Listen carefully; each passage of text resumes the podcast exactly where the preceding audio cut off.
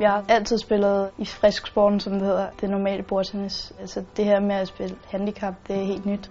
Det kom lidt uventet. Jeg har jo aldrig rigtig tænkt over, at der var en mulighed for, at jeg, jeg kunne øh, spille handicap bordtennis. Jeg har aldrig set mig som handicappet, så det er jo bare en, en ekstra mulighed, jeg har fået. Men da muligheden for at spille parabordtennis bød sig for 14-årige Sofie Valø, greb hun den. Også selvom frisksporten stadig står hendes hjerte nærmest. Det er jo det, jeg spillet altid, og, og selvom jeg er blevet klassificeret, så ser jeg mig stadig ikke som, som handicappet.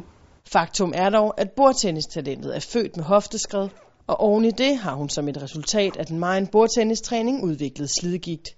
Det har betydet, at hun nu er blevet klassificeret til at spille i klassen med mindst handicap inden for parabordtennis.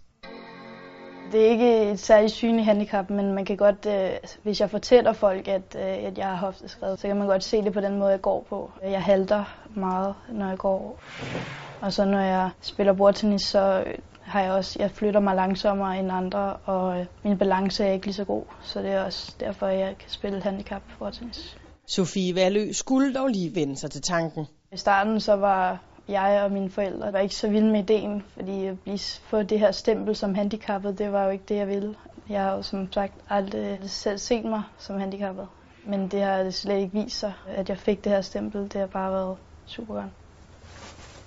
Det er seks år siden, at den unge bordtennisspiller tilbage i sin SFO fik øjnene op for, at hun kunne noget særligt med et bordtennisbat. Nu er hun netop startet på Brøndby Idræts Efterskole for at kunne prioritere sin sport. Ses med dig. Og talentet har aldrig været til at tage fejl af. Min styrker det er nok, at, øh, at jeg ligesom drenge kan spille med mere skru, end øh, hvad andre piger måske gør. Det er helt klart en, en styrke, jeg vinder meget på. Svagheden det er jo nok, at jeg øh, på grund af min hofte ikke kan bevæge mig lige så hurtigt som andre og har mindre balance. Så der har jeg lidt nemmere ved at, at kunne blive flyttet fra side til side, og, og det, det, det må helt klart være min svaghed.